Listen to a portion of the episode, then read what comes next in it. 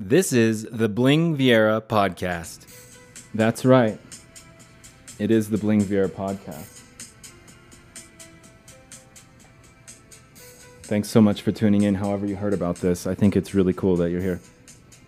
Business Insider, this is from news from yesterday, but Business Insider uh, says half of Nestle's food is not healthy, according to health standards. Only 37% of Nestle's products would meet uh, healthy products.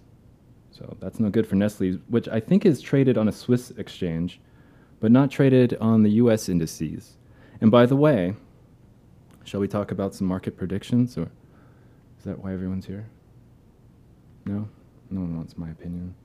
Bloomberg Business Week, they had a professor of medicine um, talking about vaccine incentives, which I had not heard too much about, but California has millions of prizes and things if you, like a lottery, if you go to get a vaccine and you could win fabulous prizes.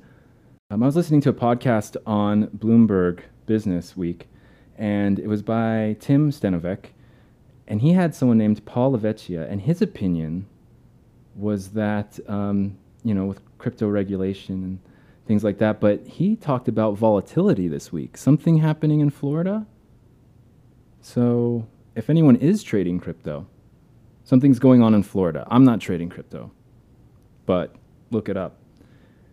Um, what else? Oh, you know what? Let's talk about my opinion of the market real quick. And that is, it reminds me of June of 2019, so two years ago. And so it should take off again, in my opinion. Should if it is in fact like June of 2019. I'm not even doing too much trading these days. And I don't like trading in the summer, I've decided anyway, because even since 2018, I've, I've not had luck in the summer. It's always just a grind in the summer, and I, it's not worth it. That's my opinion. Um, there's a section on Wall Street Journal called, called Noted, and their question is Will this hybrid work from home model work?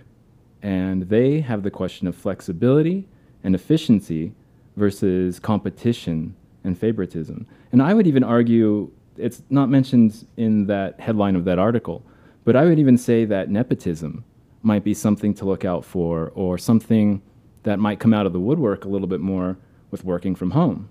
Because close proximity, got family members, like, hey, start doing this. And if someone's really good, but you're just kind of hiring within, yeah, so I would say nepotism's probably Anyway, check out the article there. It's Wall Street Journal. There's a segment called Noted. What did I see from another article? Okay, so again from Business Insider, uh, it says there's new regulations or possibly new regulations that require or that will allow certain businesses to ban employees from returning if they don't want to get the vaccine. So there is some politics already surfacing from this vaccine thing. And I guess that they're paving the way. So there's probably going to be international travel and things like that where you have to have a vaccine card or who knows. But proof of it, I'm sure, to, to certain places, I'm sure.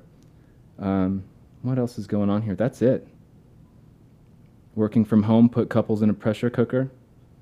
Burnout rates are rising. Uh, Cisco is going deeper into their culture of flexibility, and those are all from uh, those are all from Business Insider. So that's it. That's your market update. Right now, the market sits at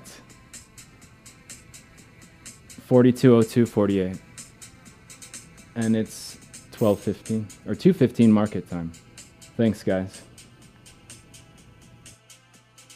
This is the Bling Viera podcast.